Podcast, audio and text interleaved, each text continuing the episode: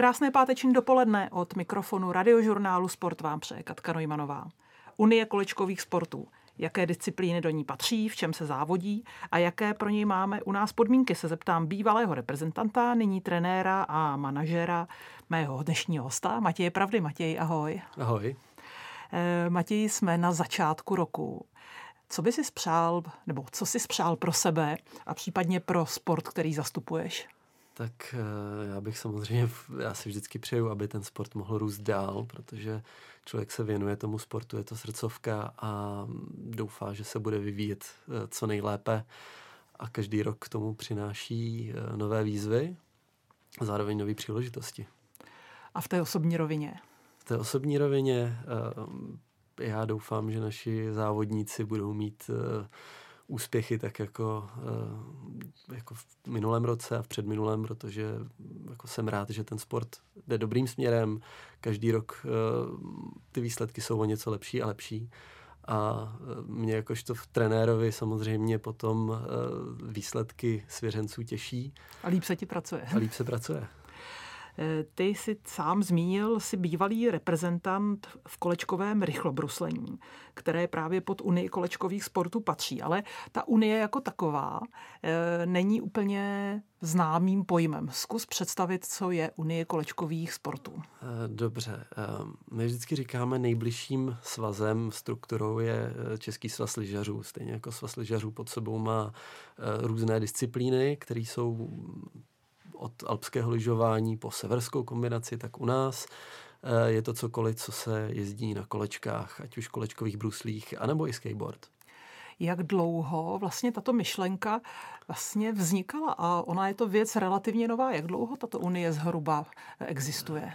Už je to někdy od 90. let, což myslím, že základ, základ byl 94. Já tě nebudu v dějepise trápit, eh, neboj. Abych nebyl uh, úplně mimo, ale uh, Eh, v podstatě ty sporty se vyvíjely eh, třeba i samostatně nebo původně, ale protože mají jednu mezinárodní federaci, tak dávalo smysl je sloučit pod, jednu, eh, pod jeden svaz v České republice. Takže tím důvodem byl spíš tlak ze zahraničí nebo tady v domácím eh, prostředí? Já bych řekl v domácím prostředí, ale i trochu z rozumu, protože prostě ve chvíli, kdy máte vystupovat vůči eh, různým subjektům, ať už jsou, jsou v zahraničí nebo v Česku, tak eh, v jednotě je síla. A ze začátku to byl inline hokej a rychlobruslení a postupně se přidávaly další sporty. Poslední nebo poslední bylo kolečkové krasobruslení, předtím skateboarding, který tam vlastně přišel se zařazením na olympijské hry, takže uh, tam to bylo i, uh, i právě daný třeba tím, že v uh, olympijský výbor mezinárodní tak zařadil skateboarding, že se bude rozvíjet vlastně pod naší světovou federací, tak se to sjednotilo i u nás. Jak tento proces eh, probíhal? Ty jsi ještě teda jako relativně mladým manažérem, nedávno si byl ještě sportovcem, ale oni občas osobní individuální zájmy jednotlivých sportů mohou trošičku převažovat. Eh, jak dlouho to třeba trvalo a bylo to jednohlasné, to sloučení pod tuto unii? Pamatuješ si na to? Jo? Uh... Jo, abych se přiznal, to bylo jako vyloženě to slou, sloučení přišlo ještě před mým působením na Unii, ale co jsem slyšel, tak samozřejmě vždycky to je trošičku komplikovaný, protože ve chvíli, kdy se řekne eh, spojí se dva subjekty, tak ten eh, jeden si říká, sakra, budu mít eh, na starosti víc, víc práce, víc agendy a ten druhý si říká, já se budu muset dělit o jakýkoliv zdroje s někým jiným, nebo třeba bude zasahovat do mých věcí, bude moct zasahovat i někdo jiný, co se rozhodování týče. Takže vždycky je tam hrozba ale nakonec, jak jsem říkal, v jednotě je síla a já si myslím, že to stálo za to. Takže takových těch vlastně bolístek velkých sportů, kdy pod sebou má jedna unie více druhů sportů, eh, jste se nebáli a zatím to berete jako pozitivum? Zatím to bereme jako pozitivum a hlavně jsme se vždycky dokázali dohodnout eh, ať, ať už přišlo na jakýkoliv problém. A to je důležité. Matěj Pravda je s námi na radiožurnálu Sport a vrátíme se za chvíli po písničce. Matěj Pravda, bývalý reprezentant v kolečkovém rychlobruslení, je s námi na radiožurnálu Sport. Eh, Matěj, ty si kromě kariéry eh, sportovce eh, studoval i vysokou školu ekonomii. Jak šly dohromady tyto dva, nebo tento sport s, tímto, s touto vlastně studijní aktivitou? Já jsem byl rád, že, že, že mi to dovolil vlastně, dokázal jsem to kombinovat poměrně dobře, protože naše závody jsou sice po celé Evropě, ale vždycky se dokázalo jet prostě třeba na víkend někam do zahraničí, eh, v neděli zase zpátky a dokázal jsem si postavit rozvrh tak, abych všecko stíhal. Ty jsi vlastně získal uh, špičková umístění na mezinárodních akcích. Byl jsi na dvou světových hrách, což jsou vlastně jakési uh, náhradní olympijské hry neolympijských sportů. Uh, a byl jsi prv, uh, 14. na mistrovství světa v Číně, což vůbec nebylo jednoduché se tam probojovat. Jak jsi to vlastně z pozice českého závodníka měl na těchto mezinárodních závodech? Tak eh, já se přiznám, že jsem byl jednou z prvních generací na kolečkových rychlobruslařů v Česku, takže eh, to bylo hodně o nějakým průkopnictví, eh, o tom zkoušet, jaký jsou ty velké akce.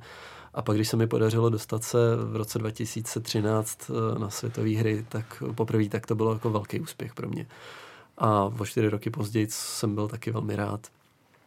Co se týče na mistrovství světa, tam samozřejmě člověk bere každou pozici, kterou dokáže ujet a když se podíváte v České republice třeba na to, jaký jsou podmínky, my jsme tou dobou tady neměli jedinou uh, oficiální dráhu, tak uh, o to větší úspěchy to byly, když máte bojovat proti zemím, kde podmínky jsou úplně jiné. No a e, vlastně sport, který si dělal, je sportem, když se jezdí i v kontaktních závodech, jezdí se hromadně. Ty jsi byl, jak už si správně sám řekl, jakýmsi průkopníkem. Jaký rozdíl bylo trénovat tady v Čechách a pak najednou v tom balíku rychlých e, závodníků vyjet e, do velkých mezinárodních akcí? Tak já jsem měl štěstí za prvý, že jsem jezdil spíše sprinty, kde ten balík není tak velký, ale potom, abych divákům nebo abych posluchačům Eh, to trošičku přiblížil. Jezdí se na 200-metrové klopené dráze a dlouhý závody se jezdí až ve 40 lidech, takže je to opravdu celkem mela a kolikrát to připomíná cyklistický peloton. Jaké takže, rychlosti jsou pro vás eh, vlastně standardem? Eh, přes 40 za hodinu v průměru. Na té dráze se jezdí sprinty klidně přes 50 a třeba maraton eh, v Berlíně, když se každým rokem běhá berlínský maraton, tak den předtím se jede na kolečkových bruslích a tam eh, nejlepší časy zajetý průměrnou rychlostí přes 45 za hodinu. Eh, tento sport je ale určitě spojen i s pády. Byly z toho takové ty klasické asfaltové nebo betonové liše? Těch, těch už mám nepočítaně. Naštěstí třeba, já bych jenom tak jako spoustakrát slyším lidi, kteří jezdí na stezkách, jezdí třeba bez helmy a říkají, já jezdím pomalu, já nepotřebuju helmu, ale za to, za to mají různý chrániče a takhle, tak u nás je to úplně naopak. Prostě helm, bez helmy člověk jako normálně nevyjede, protože hlava se musí chránit ale čím rychleji člověk jede, tak tím častěji se spíš tak jako sklouzne, sedře se sice, ale není tam takový ten přímý náraz, který má člověk, který třeba stojí a jenom hodí záda eh, a padá vlastně kolmo na zem ale ono se jezdí na trošku jiných bruslích, než které můžeme výdat na různých cyklostezkách, nebo eh, si je můžeme koupit v obchodě. Jaký je základní rozdíl mezi těmi turistickými a těmi, které si měl pro závodění? Tak eh, za prvý jsou to nižší, jsou jenom pokotník a místo výstelky jsou vlastně poměrně tvrdé, tak aby byl eh, aby nedocházelo k nějakému kroucení, aby ta bota se vevnitř nemohla hýbat. A druhý velký rozdíl jsou kolečka, protože u nás jezdí na kolečkách až o velikosti 125 mm.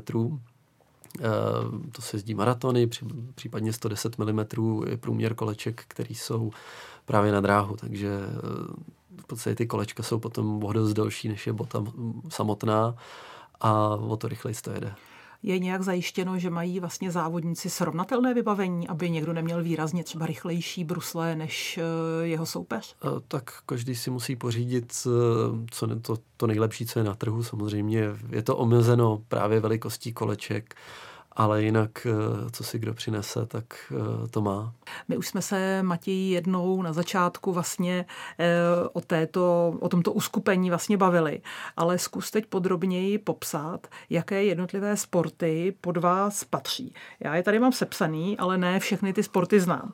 Takže pojďme začít inline hokejem. Ten já teda osobně znám, ale co mi o něm můžeš říct? Tak inline hokej je velmi podobný klasickému hokeji, ale hraje se jenom 4 plus 1, takže 4 hráči plus brankář.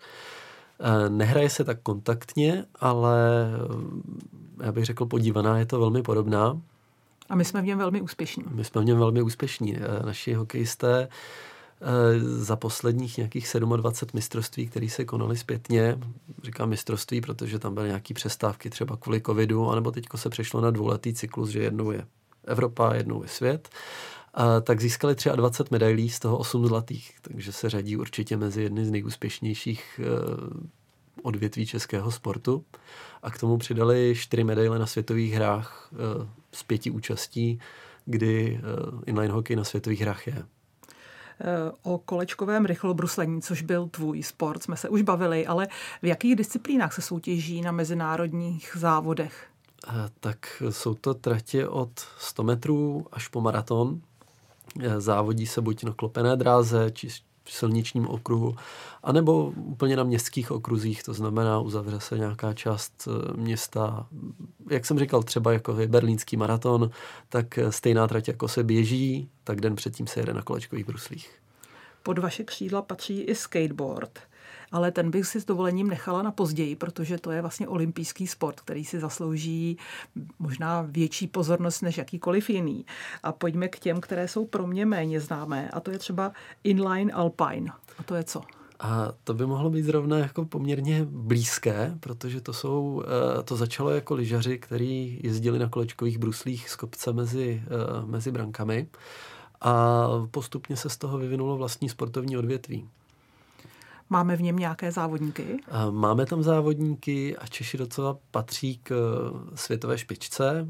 Pravidelně eh, vozí ze světových pohárů i medaile, takže... Eh, a kde se tyto závody můžou organizovat? To musí být v celku kvalitní asfaltová nakloněná plocha. Většinou je to nějaká uzavřená komunikace, která je z kopce. Měl by to být kvalitnější asfalt, ale v podstatě dnešních podmínkách se bere, co je, takže ve spolupráci třeba s, no, s provozovatelem té komunikace, tak se vytyčí nějaký uh, úsek, který se prostě uzavře a udělají se závody.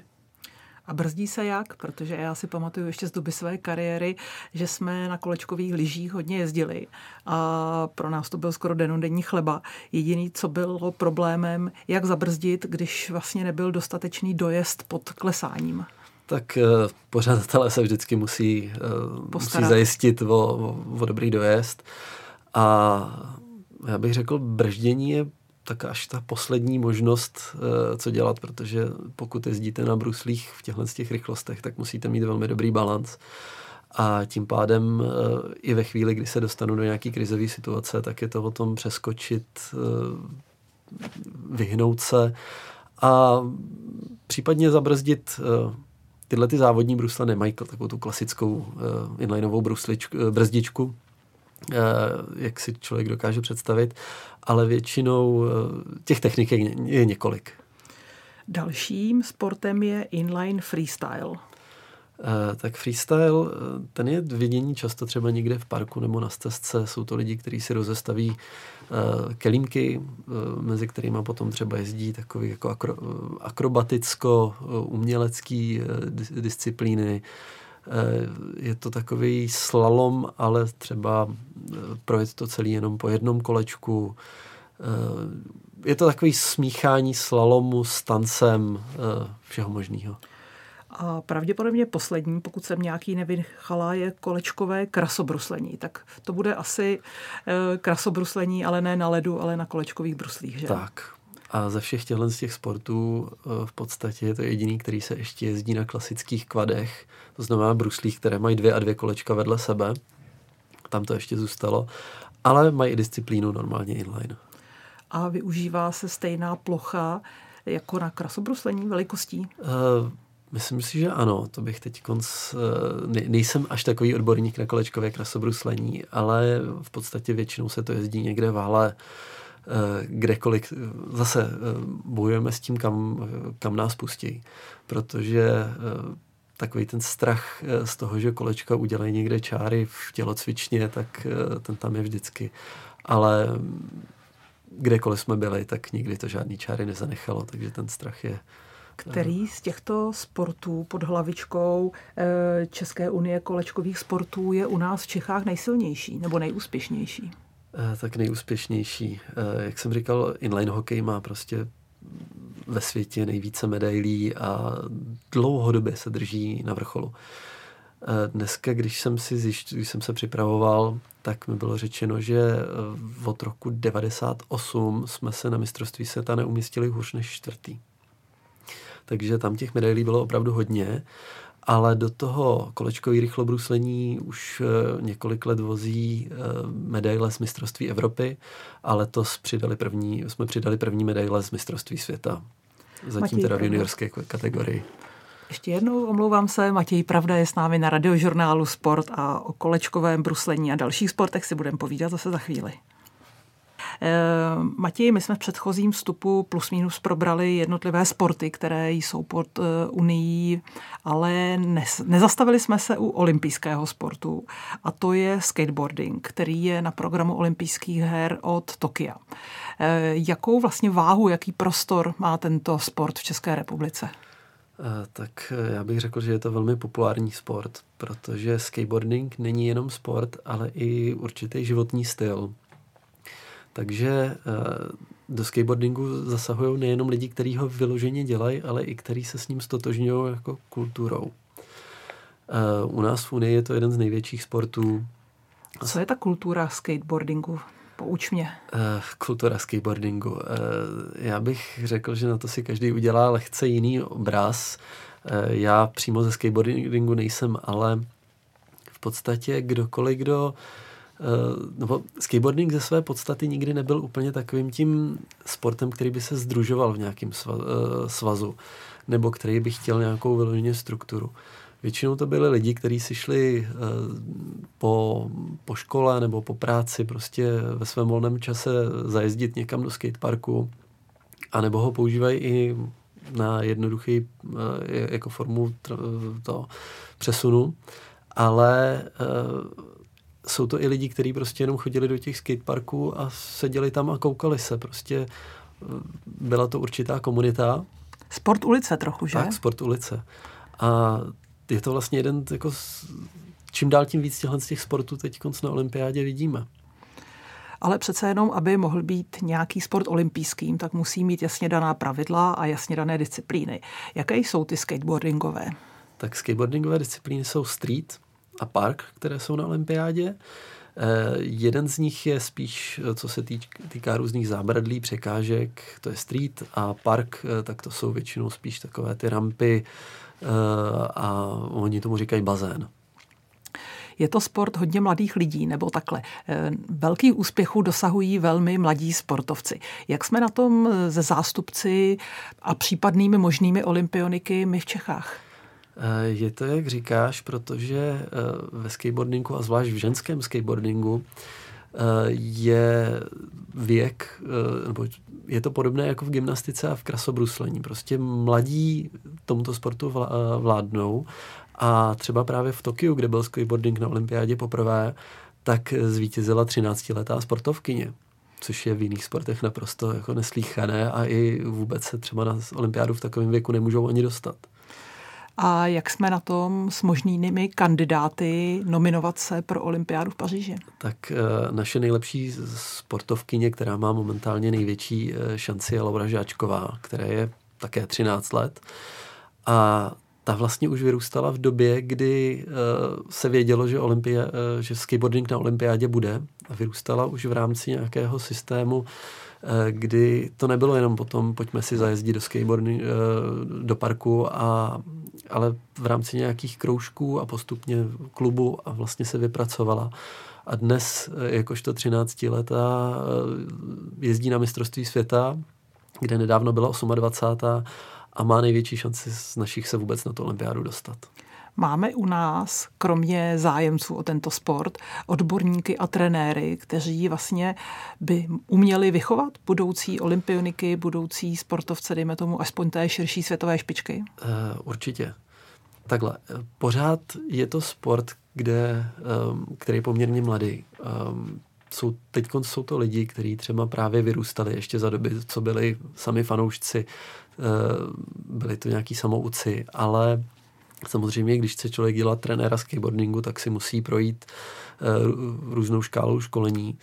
A ten skateboarding uh, se i hrozně posunul od té doby, co na olympiádu, protože uh, teď už to není jenom o tom, pojďme si zajezdit a vyzkoušíme si tenhle ten trik a tam ten, ale je to vedený koncepčně a ty lidi se připravují dlouhodobě, takže třeba i oproti těm starším závodníkům, kteří byli dobrý před tím rokem 2017, kdy se to dostalo na olympiádu, tak vlastně teď už ty lidi jsou na tom technicky uh, o dost líp a naše mládež to potvrzuje. Máme u nás tréninkové podmínky, myslím, srovnatelné s těmi tratěmi, na kterých se později jezdí velké mezinárodní závody? Uh, tak eh, skateparků roste samozřejmě čím dál tím víc. Těch srovnatelných se zahraničím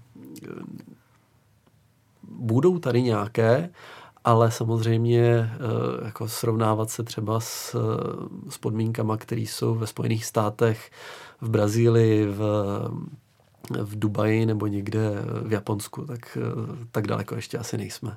Matěj Pravda je s námi na radiožurnálu Sport. Matěj, váš vlastně sport se dostal relativně překvapivě mezi 30 eh, takzvaných prioritizovaných sportů, které Národní sportovní agentura vyhlásila. To znamená, že byste v teoretické rovině neměli mít úplně velké obavy o budoucnost, o financování eh, vašeho sportu. Co si myslíš, že vám nejvíc pomohlo v tom, že jste se v pořadí dostali do této vlastně skupiny eh, sportů, které, říkám, by měly do budoucna na tom být o něco lépe než všechny ostatní? Tak já si myslím, že eh, kombinace našich sportů, ať už je někdo zná, nezná, eh, Skateboarding je olympijským sportem, který má velkou členskou základnu eh, fanoušků. Jak jsem říkal, je to životní styl, takže i lidi, kteří ten sport přímo neprovozují, tak ho hodně podporují. A do toho výsledkově se řadíme poměrně vysoko, protože Inline hokej uh, vozí pravidelně medaile z mistrovství světa a i ze světových her. A i kolečkové rychlobruslení už má na světové scéně dobré výsledky. Eh, jaké vlastně kromě hm, skateboardingu, který je olympijským sportem, jsou ty největší mezinárodní akce, kterých se zúčastňujete? Jsou to právě ty již zmiňované světové hry? Tak světové hry jsou, to je olympiáda neolympijských sportů, takže pro nás je to jako pro neolympijské sporty je to eh, ta největší akce.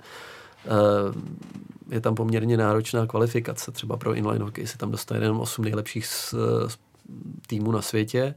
Eh, v kolečkovém rychlobruslení je to potom nějakých 16 nebo 17, záleží, jestli jezdíte krátké nebo dlouhé tratě ale eh, ve chvíli, kdy třeba se tam člověk musí kvalifikovat z mistrovství světa, kde je v dané kategorii 100 lidí, tak eh, to si to je poměrně tvrdé. Eh, jak jsme na tom s klubovou základnou? Chápu, že každý sport to má jinak, ale snaží se vlastně vaše unie pracovat i na tom, aby podporovala kluby, aby u nás byly, aby když rodiče budou mít dítě, které řekne, já chci jezdit buď na bruslích nebo chci jezdit na skateboardu, tak aby je měli kam dát?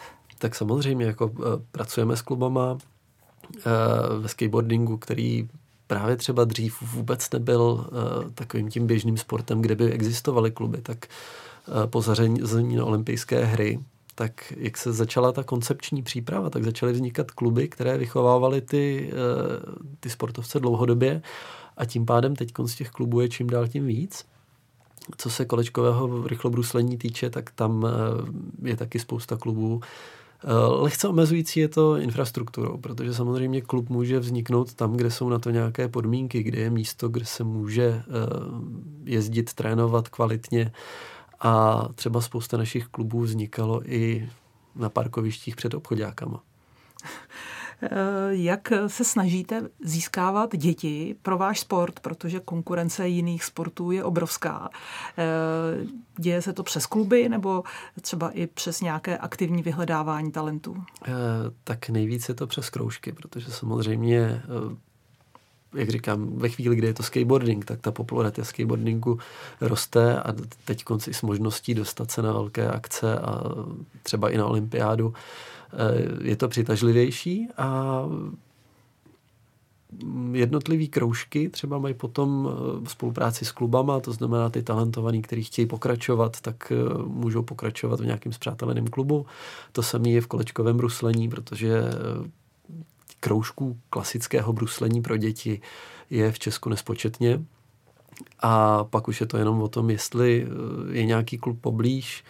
A samozřejmě, jak jsem říkal, eh, klub je poblíž ve chvíli, kdy tam jsou dobré podmínky. Takže ve chvíli, kdyby nás poslouchali rodiče a měli zájem se svými dětmi eh, nějakým způsobem začít provozovat tento sport, tak se podívat v první řadě po kroužkách.